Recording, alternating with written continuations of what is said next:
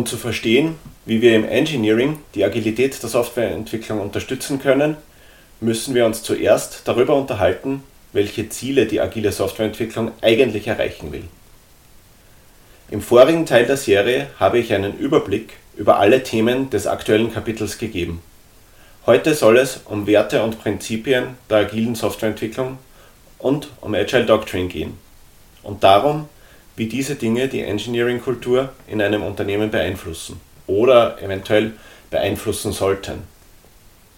Willkommen bei Quick Glance at Agile Engineering. Mein Name ist David Tanzer und ich helfe seit fast zwei Jahrzehnten Entwicklungsteams dabei, bessere Software in höherer Qualität schneller zu liefern. Wenn du mehr darüber erfahren willst, schau doch bei devteams.at vorbei. Alle Links findest du in der Videobeschreibung, wie auch ein Transkript dieses Videos zum Nachlesen. Was denkst du, welche Ziele verfolgen dein Team, deine Abteilung und dein Unternehmen mit ihrer agilen Vorgehensweise?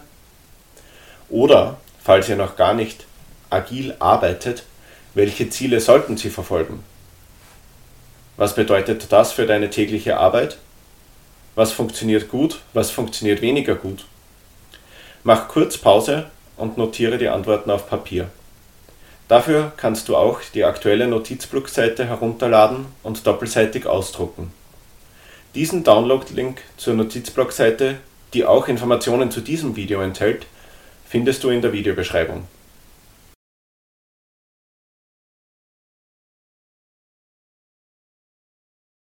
Das Agile Manifest, mit dem das Wort agil für leichtgewichtige Methoden eingeführt wurde, listet acht Werte auf, jeweils in vier Paaren. Einer der beiden Werte eines Paares ist immer wichtiger als der andere, aber beide sind wichtig, zum Beispiel Individuals and Interactions over Processes and Tools bedeutet, dass wir Individuals and Interactions höher schätzen als Processes and Tools. In einer untergeordneten Seite werden dann auch noch zwölf Prinzipien der agilen Softwareentwicklung aufgelistet, zum Beispiel Our highest priority is to satisfy the customer through early and continuous delivery of valuable software.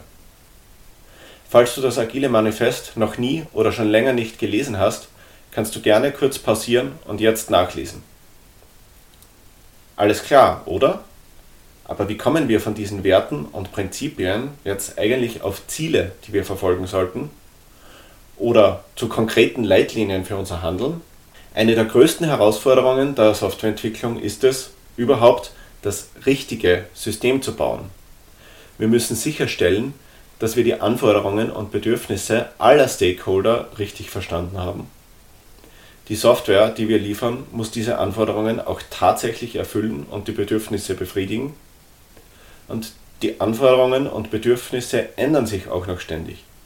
Software, die gestern noch passend gewesen wäre, kann heute schon nutzlos sein. Je länger wir ohne gutem Feedback arbeiten, umso schwieriger wird es, dieses richtige System zu bauen. Der Einsatz, nämlich investierte Zeit und investiertes Geld, und das Risiko steigen.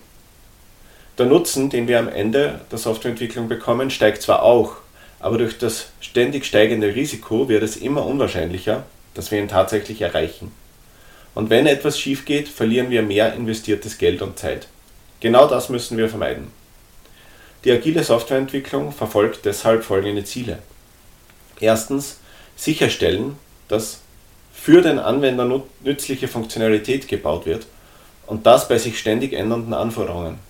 Also ändert sich auch die Definition dessen, was nützlich ist mit der Zeit. Zweitens sicherstellen, dass Investitionen, also Zeit, Geld und Ressourcen, optimal eingesetzt werden. We are in this for the money, wie schon Chipo Hill in Five Underplayed Premises of TDD gesagt hat. Und drittens sicherstellen, dass die Geschwindigkeit, mit der wir liefern, über Jahre gehalten werden kann. Softwaresysteme werden komplexer, je mehr Features wir hinzufügen. Und trotzdem wollen wir nicht langsamer werden. Um diese Ziele zu erreichen, hat Jason Yip folgende Agile Doctrine formuliert. Also Leitlinien, die uns unterstützen und führen sollten. Eine Doktrin soll uns ermöglichen, ohne Risiko die Entscheidungsfindung zu dezentralisieren. Agile Doctrine von Jason Yip umfasst also folgende vier Punkte. Erstens Reduce the distance between problems and problem solvers. Sowohl die physikalische als auch die konzeptuelle Entfernung. Zweitens Validate every step. Bringt uns der gewünschte Schritt vorwärts? Was ist das gewünschte Ergebnis und haben wir es auch tatsächlich erreicht? Drittens Take smaller steps und dabei auch die Transaktionskosten, die zwischen den Schritten entstehen, reduzieren. Und viertens Clean up as you go. Wir müssen verhindern, dass das System degradiert. Als Entwickler sind wir hier normalerweise die Problem Solvers. Und unsere Budgets begründen sich hauptsächlich dadurch, dass wir die Probleme der Endbenutzer unserer Software lösen und dadurch einen Wert für unser Unternehmen erschaffen. Aber um erfolgreich zu sein, müssen wir auch Probleme anderer Stakeholder lösen. Probleme des Kunden, der Rechtsabteilung, des Betriebs und unsere eigenen. Wir müssen jeden unserer Schritte prüfen, um sicherstellen, dass wir auf dem richtigen Weg sind, auch wenn sich der richtige Weg ändert. Wir gehen kleinere Schritte, um schneller auf Feedback reagieren und gegebenenfalls gegensteuern zu können. Und wir räumen währenddessen immer auf, um das Chaos nie zu groß werden zu lassen. Übrigens, lass doch ein Like da und abonniere den Kanal, damit du keines der nächsten Videos verpasst. Und wenn du Fragen hast oder mit etwas, das ich gesagt habe, nicht einverstanden bist, dann schreib es mir bitte in die Kommentare oder schreib mir auf Mastodon oder Blue Sky. Die Praktiken und Vorgehensweisen, die wir im Engineering anwenden, unterstützen die Agilität, indem wir wertvolles Feedback maximieren, das richtige Design zum richtigen Zeitpunkt implementieren, kurze Zyklen von der ersten Idee bis zur produktiven Software ermöglichen, unnötiges Rework vermeiden und Risiko minimieren. In späteren Teilen dieser Serie werde ich über Praktiken sprechen, deren Nutzen oft kontrovers diskutiert wird. Diese werden wir unter den Gesichtspunkten, die ich gerade erwähnt habe, betrachten und dabei immer beachten, we are in this for the money. Wir wollen also Dinge nur dann tun, wenn wir dadurch Zeit, Geld oder Ressourcen sparen können. Heute habe ich erklärt, was die Werte und Prinzipien der agilen Softwareentwicklung sind, wie sie mit einer Agile Doctrine zusammenhängen und wie diese Dinge die Engineering-Kultur in einem Unternehmen beeinflussen oder beeinflussen sollten. Im nächsten Teil werde ich zeigen, dass kleinere Lieferungen, früher geliefert, immer besser sind, selbst wenn man insgesamt denselben Umfang in der gleichen Zeit liefert. Am Ende wird es wieder Zeit für den Notizblock. Wie können die folgenden beiden Engineering-Praktiken zu den vorher genannten Zielen und Vorgehensweisen beitragen?